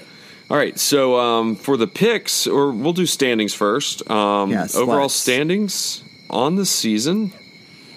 Uh, Tony, oh my gosh, I have not looked at this in two weeks. Oh yeah. Tony Waller is second with 252 points, only three points behind Craft Dog. Not Well- Crap Dog, Kraft Dog. Way to go, Craft Dog. Wow. Uh, Yeah, Will's right behind me though. He's real close. yeah, William F. Leitch is 13th, 241 points. I'm 119th. Ooh, But- missing a whole week. I forgot to pick last week. Are you in front of or behind Katie Waller? I'm just curious. I think I'm behind. yeah. For, you you call it forgetting to pick. I call it getting every game wrong. You That got every been- game wrong. Well, I haven't said so. Just so people don't fall out, it's like if you don't make a pick, you get one one fewer point than whatever the lowest point total is. Oh, okay. So you can always come back get from that. zero. You Maggie zero. Waller's 29th. Yeah, Maggie's doing well. Uh, Kristen, lawyer mama, is doing real well. That's that's Kristen. Oh, 30th. Yeah, that's Yeah. Kristen. Okay, So- good.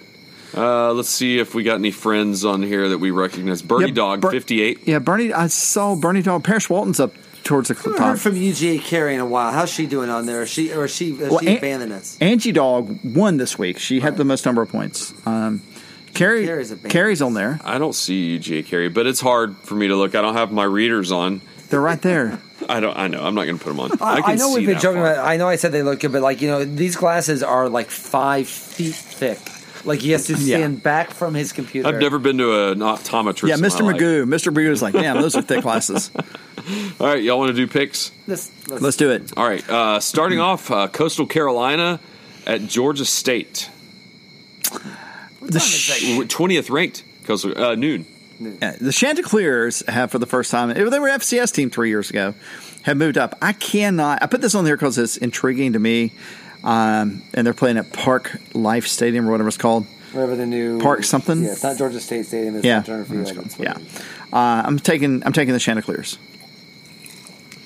I feel like Georgia State's got that. Let's not forget Georgia State's win over Tennessee last year.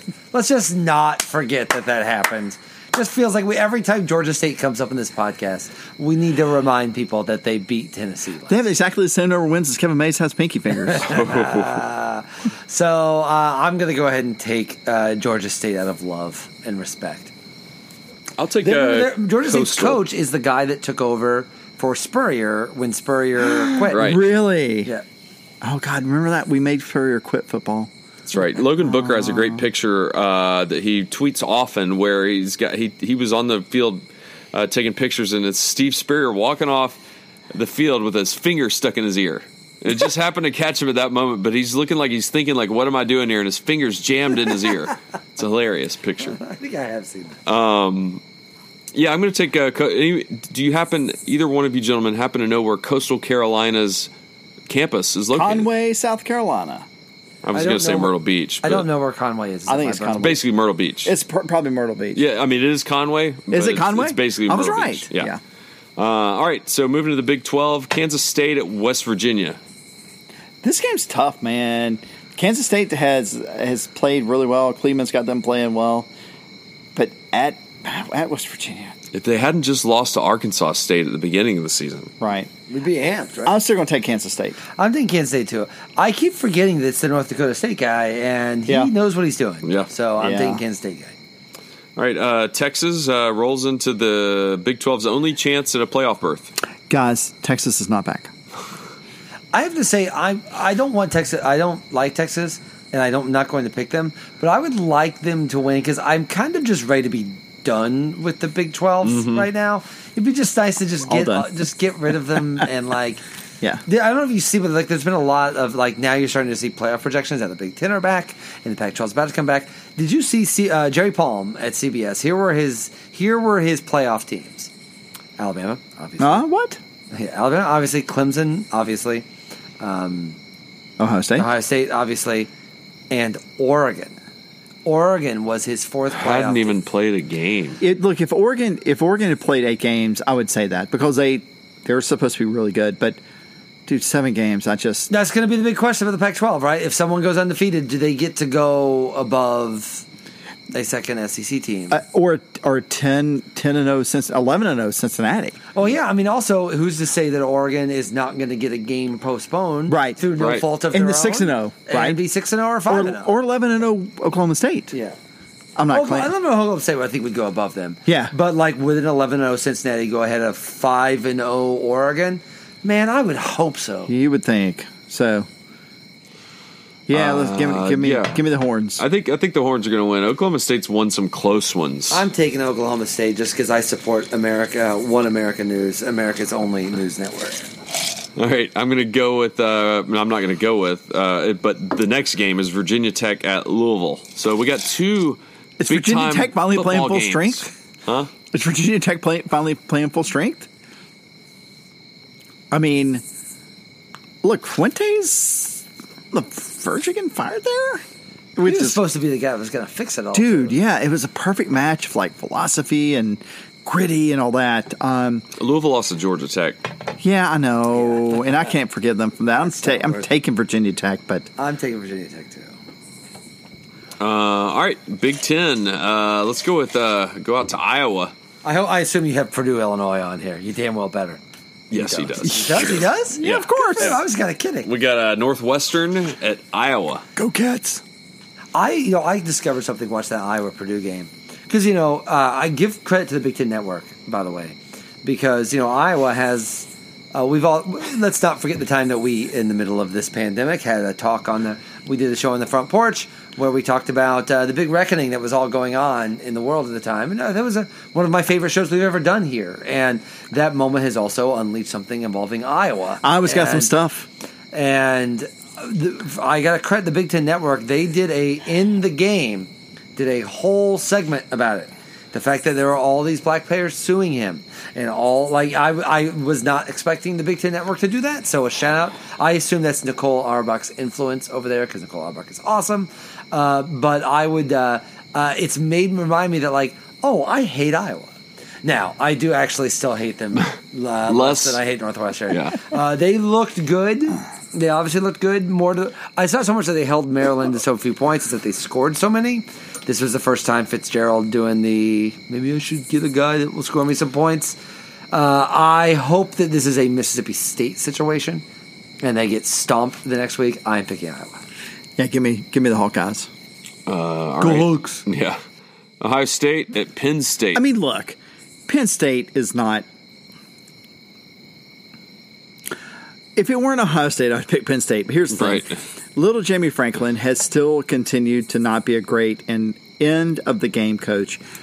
Give him credit; he did not throw his player under the bus uh, in a way that he probably would have at Vanderbilt. But he, you, you, you have to be willing to. First off, you have to be willing to have called the timeout there and said, "Do not score a touchdown. I don't care if we have to kick field goal. Fall down." Second off, what are you doing? You're letting Indiana go down, march down the field, Right. and score a touchdown It's like and a two point like- conversion yeah. to tie, dude. I mean, I, I so badly want to pick. I put this on here because I thought I was going to pick Penn State just because of bounce back rebound thing, but nah, Ohio State's going to win it. Ohio State is awesome this year, and uh, I, I think Ohio State wins this. And I don't think Iowa. I think Ohio State may beat Michigan, who looked good by the way the first week. I still think they're going to beat them by like twenty points. This Ohio State team looks really. There's a reason that Ryan Day was like, "We have to play football Right. this year desperately." They've got a really, really great team. Okay, uh, Indiana goes to Greg Schiano and Rutgers. Yeah, I will. Is this a letdown? I, it's fun that but Rutgers could have a letdown too. Like this is they're both kind of high on themselves right now. I trust Indiana what they've been doing the last two years more than I trust Rutgers taking advantage of a Michigan State team that had seven turnovers. Indiana's going to beat their eyes in the dirt. All right, and then the Big Ten game of the week: Purdue goes to Champaign and uh, faces off against the Fighting Will Leitches. I will say that like I did not think Illinois was going to beat Wisconsin. I did think they were going to show, and I think that's the. w- This game feels like we're going to know one way or the other about Lovie Smith there. Because remember, the whole thing with Lovie Smith is those first two years were so bad because he just played freshman. He just played freshman. That was the whole idea. He knew they were going to be bad. He knew they were going to get crushed. But the whole point was he wanted his guys, and by the time they were seniors, they would be the most experienced team. And experience matters in college football. They are now seniors, and they just lost forty-five to seven to start the season. This feels like a if they lose to a Purdue team who is not a, I don't think a particularly great team this year. Brohm is just back. Um, if they lose this, I actually I really like Lovie Smith. I actually like what he represents. I like what he's done for the university, uh, and I also don't think that you can fire uh, a coach. He's got he's going to cost him a lot of money if they fire him. And I think this particular moment in in a state that is broke, uh, in a state university, I just don't know how you justify it. But he will de- if he loses this game, he's a dead man walking one way or the other. I am picking Illinois just because I'm not ready to see that yet. Illinois wins this game. They're marched to go seven and two, six and two, eight games, nine games, Six and two. six and two. But then well, get- but then the final the- game, yeah, and they will only lose to the two participants in the Big Ten championship game. Wow. I'm not that confident, to be clear, but uh, I'll take it. They'll also play second They place. They will definitely be better than their defense. Actually, I know it's hard to say in a 45-7 game. Their defense actually has looked better than it looked in the last couple of years. At the beginning of that game, it's just that like freaking freshman dude just wasn't missing anything. But they Yeah. had they had they had they had some push yeah, against a good offensive line. But uh, I think they're better than they played. You'd have to be. So I'm picking Illinois. They'll also play a second place Indiana and Champaign in the snow on December nineteenth. That'd be fun. Uh, did you see Lane Kiffin's uh, press conference today? He was angry. He just got, he just got fined, by the way. yeah, he well, I, th- I think he was like, I think he wrote that check beforehand. One and four Mississippi travels to zero and three Vandy. Friend, if you don't know what he's talking about, um, It's pretty blatant. It's kickoff. Auburn touched the ball. Ole Miss recovers the ball in the end zone, and they called a touchback because Auburn is blessed. I guess. Um, yeah, this, game. This game. is the second time Auburn's won a game because of bad officiating. I mean, it certainly has. This game definitely affected the outcome. This is the first game, yeah, Kentucky was close. No, no, no. I'm uh, talking about Arkansas. He's talking about Oh, Arkansas. God, I was thinking about the Kentucky game. Gee, Manetti's. I, I, I just think I think Ole Miss is going to pour it on. I hope they do. Or do. fall apart. I mean, those are the two options, but I think they pour it on. I'm of the belief in the same way that Stoops is a perfect fit at Kentucky, that Kiffin is a perfect fit in Mississippi. I mean, Marshall Henderson's a coat guy. you need to win this game. Yeah, you got to. and, and Yeah. to, to get that rolling. Yeah. I'm taking Mississippi. All right, and uh, surprising Sam Pittman and Arkansas go to A and M. Is this a low key interesting game to you, Tony? Oh, it is because that defense is looking better and better. Um, and by the way, Georgia's game against them is looking better and better, right? Um, I, I I really want to pick Arkansas. I just can't uh, because A and M finally is is rolling a little bit, and you can't discount what you're going to get out of Jimbo um, when his back's against the wall. Although he's owed seventy five million dollars regardless of what happens. Um, I'm going to take A and M, but I am not going to put a lot of confidence points on it. Watch this game next year. Next year. in Vietnam. In Vietnam, yeah. Yeah. yeah. Watch this game next year. Next A&M now, but watch it next year. Hadn't heard the Vietnam. it's supposed to be Fayetteville, North Carolina, but Whatever. That sounds good. All right, uh, LSU at Auburn. Ooh. I think Auburn's getting payback. In I'll go some first. Sort. I'll go first. I'll go first. Um, the last one to twenty four loses. I don't know. I mean, I think LSU's figured that out, right? Uh, it's hard to say. I mean, still Bo Pelini's their defensive coordinator. Auburn lost South Carolina. I want. I so badly want Gus Malzahn to stay there ten more years. Um, I, I, I mean, look, I don't. Uh, they Orgeron loses this game. He's got to fire Bo Bo Pelini. He has no choice because any goodwill he built up last year is going away fast. I I mean, mean, the should Hur- be a lot worse than they are, right? Right, right. The hurricane, the hurricane could play some into this, although it could be through by the time this game happens. I am, I am picking LSU, but man, it's a coin flip. Uh, coin flip. I'm, I think LSU's got something figured out. I'm picking LSU. Yeah, I hope they win. Uh, all right, then Missouri uh, goes to Florida. I mean, is this this is no look ahead? They've lost to Florida, or Florida's lost to Missouri recently. Yeah, I'm going to start calling this the Missouri Shrug. Every single Yeah. time that Scott ever mentions Missouri, he's like, "Oh yeah, this fucking team that's in our conference." he's so pissed they're in the SEC. It is amazing. like, still, it's He's been like mad. ten years. He's mad about Missouri being the SEC the way I'm mad about South Carolina being in them. It is funny. And so, that's saying like something. every single thing has always been Missouri. like Missouri Missouri could be first in the SEC East. Yeah, and you- you're like, you got me pegged." This f- team. You got me pegged. Florida. Sorry, I cursed, but No, uh, that's fine. It, it was for effect. It, it, it, I said chance a bunch. So You I don't have anything better to do tomorrow than to edit y'all's. You can say sh- on like CBS. that's Yeah, the sarcasm that, yeah. I, re- I know and recognize. I got you. You apparently can't. I've already, I've already, said. I've already said Florida. Florida. apparently can't I don't handle, like that I did, but- Basic questioning on CBS, but you can't say it on CBS. Yeah, you're gonna be tough. Did you pick?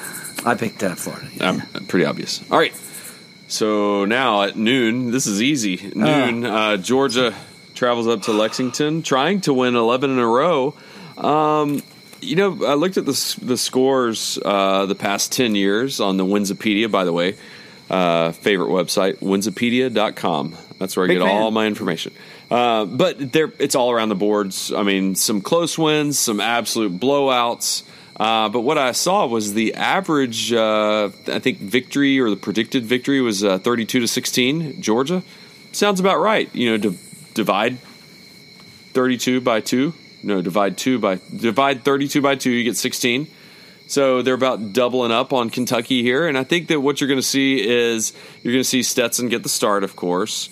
I'd like to see him somehow get George Pickens back into the flow. I think that can do nothing but good things for the offense. He just hasn't been able to see him to get too much separation. In fact, some of the the other Georgia receivers like Burton and even Kearis against Alabama didn't get much separation. That might have had something to do with the fact that uh, our offense struggled a little bit. But I think that it's a get right game for the defense. I'm not sure Kentucky scores that much, but I will give them the 16 points because they're going to get eight in the first half and then try to play catch up and somehow get a, a score and a two point in the second half. I'm going to go with 32 to 16 because I believe in the numbers and uh, it's probably not as close as even it even feels. This feels like a game where everyone just wants to be like, we're cool, right? Like, we're all right. We're all right. That's not who we are. Let's just. I the most inevitable thing in the world after a game like Alabama is you got is Kirby Smart saying something like, "We have to get back to what we do best," and maybe even not even recognizing the ramifications of saying something like that. I think they can handle Kentucky. There are Kentucky teams from the past, maybe a couple years ago. I might put up a little bit of a red flag about this game. I just don't think this Kentucky team is good enough. Um, and so I uh, there's a little part of me that worries that Georgia looks pretty good in this game and gives maybe too much false confidence heading into Florida. But I do think they'll look good in this game. I will take Georgia 31, Kentucky 13. You know, when you look at this game, one of the things you try to figure out is and we talked about it for 20 minutes at the beginning of the podcast is what's going to happen uh, with the offense. Um, if if you listen to Kirby's comments this week, it's not unfair to think that DeAndre and uh, McIntosh and Milton and Cook get a lot of runs. Um, I don't part of me says that is not what we're going to do this week. With the Florida game forthcoming, um, it, it feels like we're going to do we're going to try some stuff. First half is going to be close because that's what we do. Um, but then you turn around and turn it on in the second half, and um, you end up in a situation where Georgia does a lot of interesting things in the second half that makes Mullen and Grantham worry about next week, and uh, Georgia wins the game thirty-five to ten, uh, which you know, which is in the range of everything we talked about. But the the real thing that that that will be the takeaway from this game is that while we run for 150 or 60 or 70 yards, um, Bennett has a decent game passing, and he goes to the outside a little more uh, because that way you negate some of those knockdowns. You talked about the four knockdowns against Alabama. You negate some of those, and whether we roll him out or whether he's just throwing the ball outside, we do some things to counteract that. Oh, you had an antidote. I do have an anecdote. Okay. Yeah, we're ready. I like antidotes. So um, this is, I've been pretty good about this, but this is the last show we'll be doing before Election Day. And I was reminded of four years ago, um, I was at Wrigley Field. I was at Wrigley Field for the World Series. That was the Indians Cubs World Series. Wow. I was at the uh, Progressive Field for the first two games, Wrigley for the for, for the second three. It's kind of forgotten now, but uh, the Indians were up three one in right. that series. And game five, uh, the Cubs won, and the general understanding at Wrigley Field was Cubs aren't going to win this series, but we want to say goodbye to a wonderful team that we've enjoyed uh, this season. So it was a kind of a celebratory vibe, and it was on Halloween. It was on Halloween. I, I I'm proud to note that I have uh, put together what I believe is the maximum Uber bill because it was on Halloween night outside Wrigley Field in Wrigleyville uh, after a Cubs World Series game. Like I think I went like five blocks. It was like hundred forty dollars. Surge. yes, surge in surge. every possible way, and the company was paying for it. But uh, but I always tell that story because it's the most expensive possible Uber thing. But uh, I remember watching Georgia, Florida. Um, uh, that uh, and that was they lost. That was uh, the year that uh, that was the Kirby's first year. Yep. That was the year that Eason uh, pl- played fine that game, but that was a time where Florida looked like they were just They were ahead cruise. They were cruising.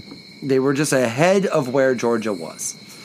And um, uh, while I might argue that things have gone uh, in a macro sense dramatically downhill since that day, I think it is worth uh, in a in a world sense.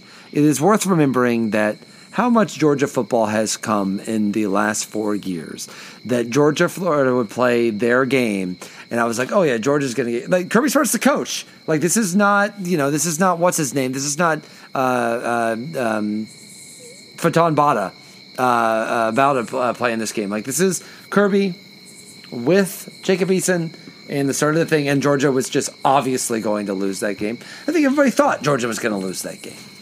Um, now I go under the assumption that Georgia is going to beat Florida, and unless something goes wrong, and that's not to say that Florida is terrible, but it's just a lot has changed. I think many, many changed things have changed in the last four years, but I uh, I can't help but be reflective uh, during this time. Um, uh, I I am one of those people that feel like the world dramatically changed uh, four years ago uh, in that election, and so therefore I find myself thinking a lot about the time before that, and I can't help but relate that to what was going on in Georgia football, and that Georgia football is in such a better place than it was then. And so while I can be like, what are they doing with Stetson Bennett? And what are they doing here? Like this, the baseline where Georgia is is so much better than they were four years ago. Oh, yeah. And uh, I think that probably should not be forgotten. And I know you thought I was going to do a whole political thing here, and I probably I'm still talking, so you know I still I still got it in me, You haven't seen it before, but uh, uh, I I I have just I've been doing a lot of I went back and listened to. Uh, our last podcast before the election, I went back to listen to the last Grierson Leitch podcast for the election. Like I just that that feels like a, a pivot moment that I've obviously with the election coming up. I've been thinking a lot about, and I did feel like it was just it's hard to. I, that's why I like New Year's Eve. I feel like it's just like good to have like fixed moments in time where you're like, hey, how was the thing? How were things actually different at this moment where that was a year ago from now, or two years ago, or from in this case four years? And uh, and I think it's worth remembering that like I feel like these four years have been an absolute disaster in every possible way in American history, uh, and they're going to the next four years are going to be a lot worse uh, if if if this goes the wrong way, which I don't think it's going to. But more to the point. Um, uh, but I think it, it's to have that moment kind of frozen in time and realize, wow, Georgia football has come so far in that four years where it was just not only it was we're going to lose to Florida, but like, man, when are we going to beat Florida? And now it feels like everyone else in the division and really almost everyone else in the country is chasing Georgia in a way that we might get frustrated because Georgia's not gotten over the hump yet. But it's a dramatically different place than they were four years ago. Yeah, it's crazy how the default now is that um, Georgia and Florida have switched places. Mm-hmm. It's almost an assumption of like, if you squint right, if things go just the right way, Well, go back to that number nine and 21 nine and twenty-one. in 30 years. I mean, three years ago that was six and twenty-four, right?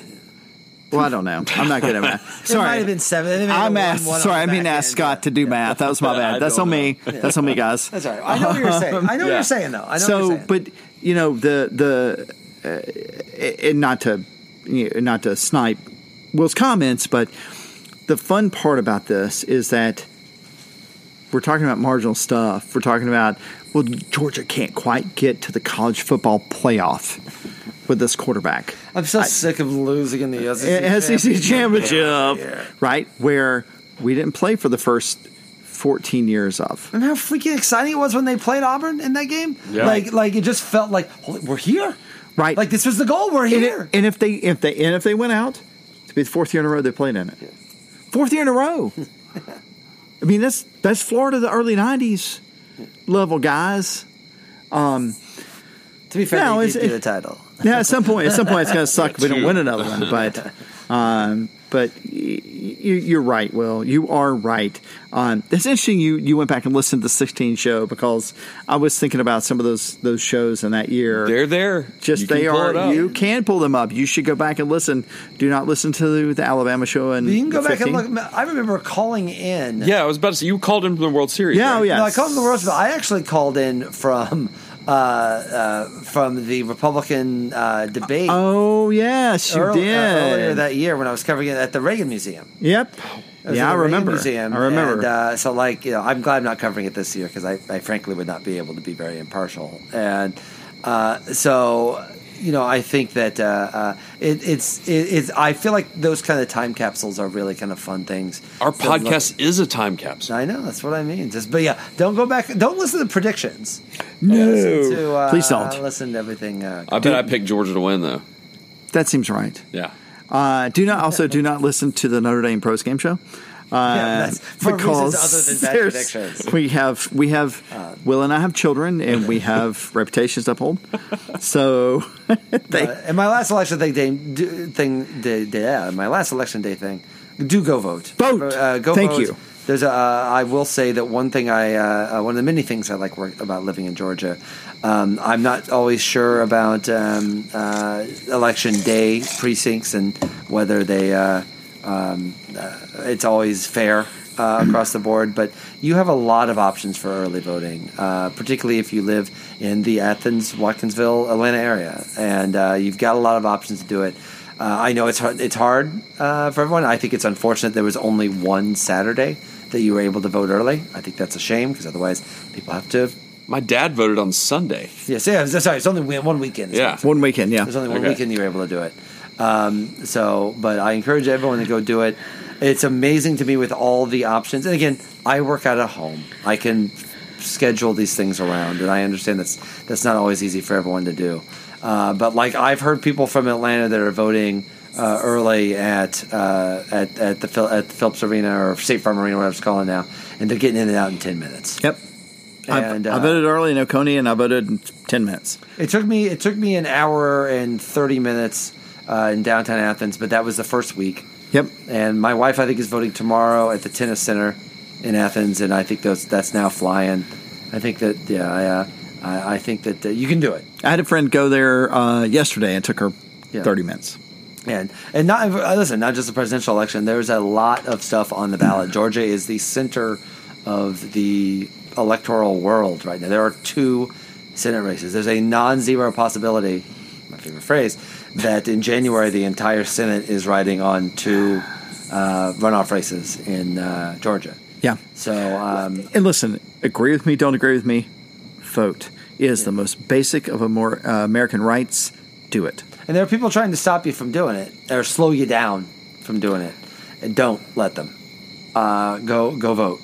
And uh, the, I, I wrote a piece for Medium today about uh, if you are the type of person who may be anxious about the election. I think everyone's anxious. I think there's a great story in the Times about how um, the one thing that uh, Trump supporters and people that hate Trump uh, agree on is that this election is the end of the world, one way or the other.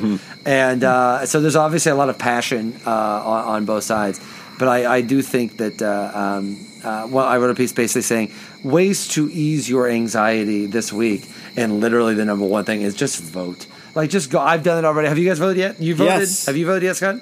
I would like just going and doing it, and just seeing like the volunteers that are there to help out, and the people showing up, and like like like Hugh Acheson was given tacos in my line uh, uh, while people were waiting. Like there's people. It's like there's no money in it for people. You're not getting rich off of this. It's just people out there just doing this basic thing that we all agree on is an, is what makes us different than other places. And uh, I encourage everyone to do it, even if you're voting for the wrong person. Uh, I encourage you to do it. All right, well, guys. Um, before then, we have Kentucky to worry about, and we have a full weekend of uh, college football.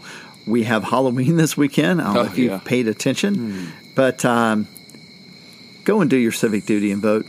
Uh, it's uh, it literally is the the least amount of thing, uh, the least thing you can do in furtherance of our democracy. It's the most American thing you can do. All right. Uh, but otherwise, uh, I don't know when we're taping next week. If we, I, I think we're going to tape after the election. Uh, we'll see. But um, otherwise, uh, we'll see you on the other side, everybody. uh, go dogs. Go dogs. And thanks so much for listening. Make sure to stop by our podcast partner restaurants, the Pine Bar, El Barrio Pub on Main, and the North Side, West Side, and Five Points Bottle Shop as well. Get interactive with us by finding us on Twitter and Instagram. Our handle for both is at WSLS Podcast. We'll be back on Sunday with our Georgia Kentucky postgame show, and we look forward to next week as we preview the world's largest outdoor cocktail party as the dogs head down to Jacksonville to face off against the Gators once again. Have a great rest of your week. Happy Halloween, everybody, and we'll see you on campus very soon. Go, dogs.